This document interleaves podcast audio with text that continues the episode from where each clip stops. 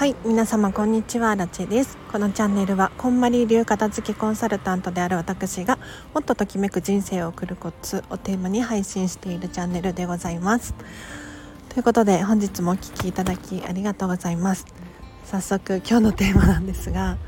今日はですねちょっと昨日の放送が好評だったのでその続きです。いつどこで誰と何をしたいのかっていう話についてお話ししていこうと思います。昨日の放送聞いてないよっていう方はぜひ聞いていただきたいんですが軽く説明させていただくとですね私たちは選んでるんだよっていう。これ物理的な片付けといつどこで誰と何をするのかって一見関係ないようで例えばお洋服。何を残して何を手放すのかっていうのを判断した結果どこにその服を着ていくのかとか誰と何をするためにその服を選ぶのかとか関係大ありですよね。他にもキッチン用品であれば食器とかお鍋とかお片付けするじゃないですか。そうすると自分自身が何をどうやって食べるのかっていうここにつながっていくわけですよね。なので いつどこで誰と何をするのかっていうのは結構物理的なお片付けとリンクする部分があるよなんていう話をさせていただいたんですが今日はその応用編でいつどこで誰と何をしたいのかっていう話を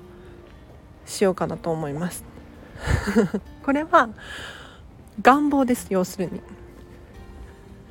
願望。本当はこれこれが欲しい。本当はまるがしたいっていう。理想？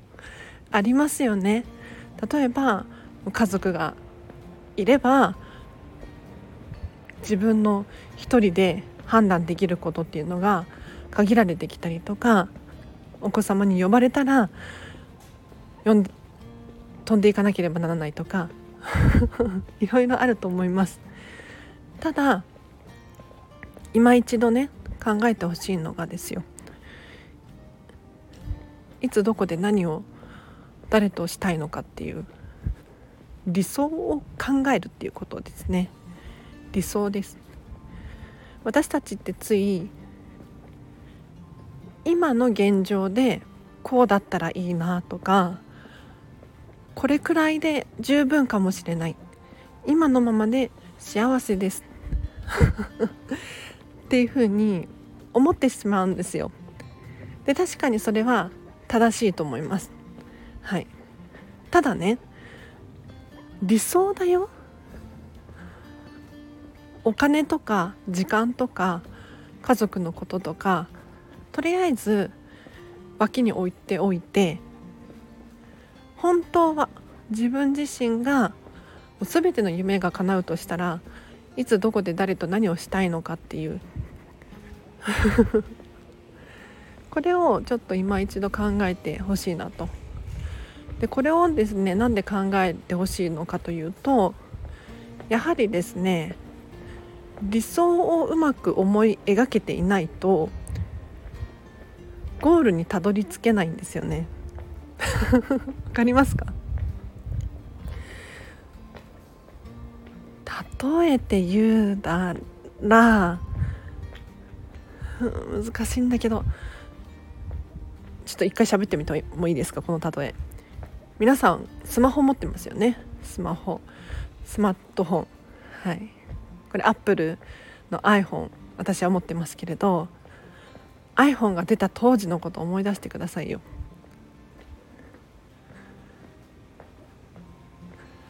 なんてなんて魔法のような機械が出たんだろうって私は思いましたね。当時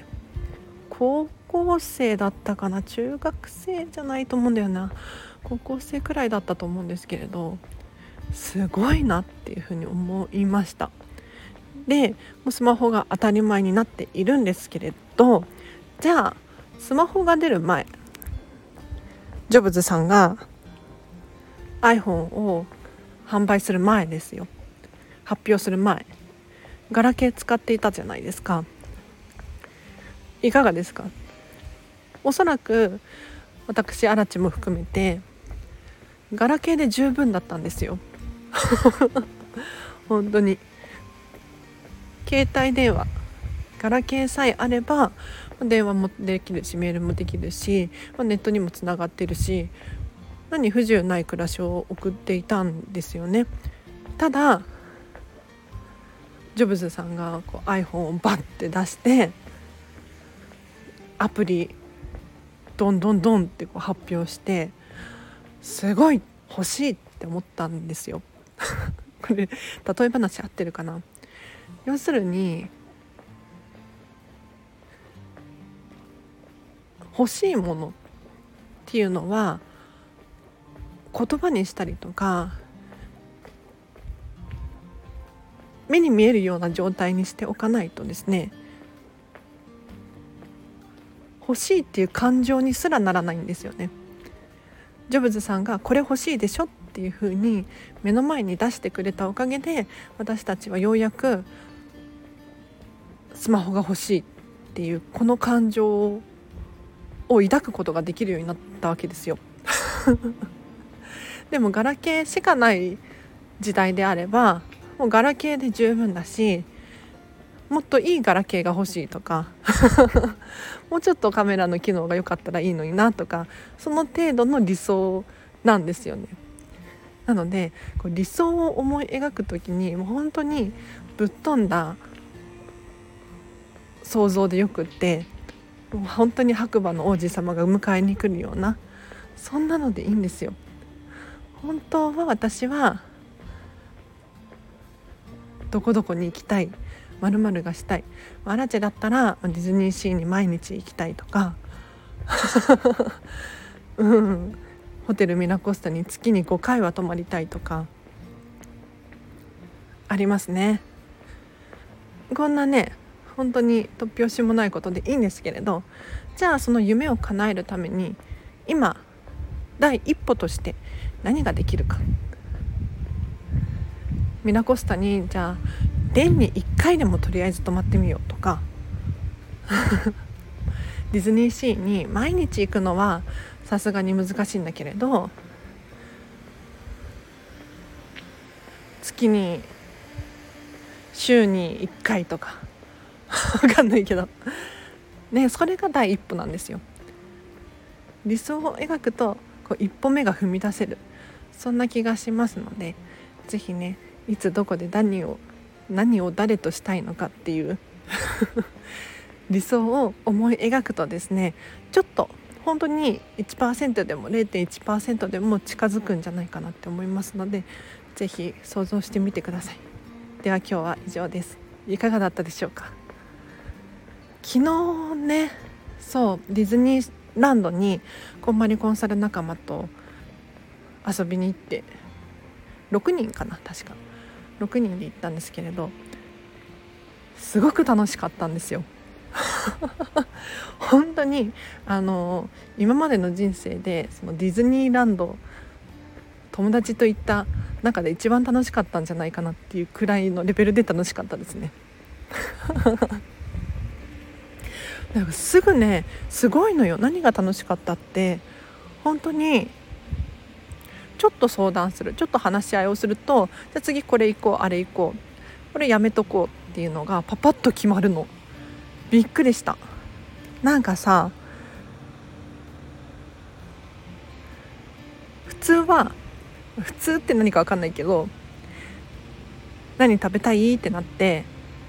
ああだこうだ調べてなんかグダグダなっちゃう。ことってありません？もう何でもいいよとかありますよね。ただなんかときめきに生きてるとですね要するに判断力があるっていうのかな。お片付けを通してこれが好きこれが嫌いこれをやりたいこれをしたくないっていう判断が割と普通の人より高いんじゃないかなって思うんですけれどディズニーランド行ってもそれが発揮されて例えばカレー屋さんに行こうとしてたんですよもともと。昨日お昼ご飯に。空いてるし空いてる？ま大体空いてるんですよカレー屋さん。広いから。で早いしでみんな好きでしょっていう感じで カレー屋さん目指してたんだけれどふと突如ラプンツェルがいたんですよ。ラプンツェルが。グリーティングしてて。でちょっと足止めて「あラプンツェルかわいい」とかって見ていたらそのちょうど隣にですねプラザパビリオンだったかな。名前忘れちゃった。違うかもしれない。レストランがあってこっちの方が良くない？ってもうね。みんなが「そうだねイエスイエス」とかって言ってカレー屋さん目指してたはずがそっちに流れたんですよ。で何が良かったかっていうとまずテラス席がすごく良くてプリンセスをねグリーティングをしている横で食事をすることができた。であとビールがね売ってたのでビールを飲みつつお昼ご飯を食べれたのとあと途中ドリーミングアップっていうショーが始まったんですけれどテラス席だったのでなんとなく見れた。木がねちょっとあったりとかしたんですけれど見れたのよね。うん、なのでこう直感でこっちの方が良くないっていう このアンテナがすごい張ってるなって思いましたね、まあ、皆さんもあるとは思うんですけれどこういうのが繰り返されてすごく心地の良いディズニーランドだったんですよ。なのでこう物理的なもののお片付けを通してですね是非非物理的なもの判断力とか決断力とか行動力とかこういうのにもつながってくるのでいつどこで何をするのかいつどこで誰と何をしたいのかっていうことを考えていただけるといいかなと思います。では以上です。お知らせとしては11月29日の1時から2時半にこんまりメディアジャパン主催の気持ちのマイ気持ちの片付けセミナーっていうのが開催されます。これはですね私の同期の田原あさみちゃんが講師を務めるんですが1時間半でがっつりこんまりメソッドを気持ちマインドに応用するそんな話が聞けますので是非ねオンラインライブ参加でも収録録画視聴でもどちらでも3300円でご受講できますので PTX っていうサイトからこんまりもしくは片付けとかって検索していただけるといいかなと思います。あと新地のお知らせとしては11月29日あ11月30日まで期間限定で音声配信の有料版こんまりメソッドワークショップこれ2時間荒地ががっつり喋らさせていただいておりますが通常3400円のところ1000円引きの2400円で販売中でございます。これを聞き終えるとですねお片付けの基礎が学べてさらに何を残して何を手放せばいいのかっていうのが具体的に理解できるそんなワークが含まれておりますので聞き終えるともう片付けがしたくなってうずうずしちゃうんじゃないかなと思います。是非冒頭17分だけでも無料で聞けますので聞いてほしいなと思います。では以上です。皆様お聴きいただきありがとうございました。明日もハピネスを選んでお過ごしください。あらでした。バイバイ。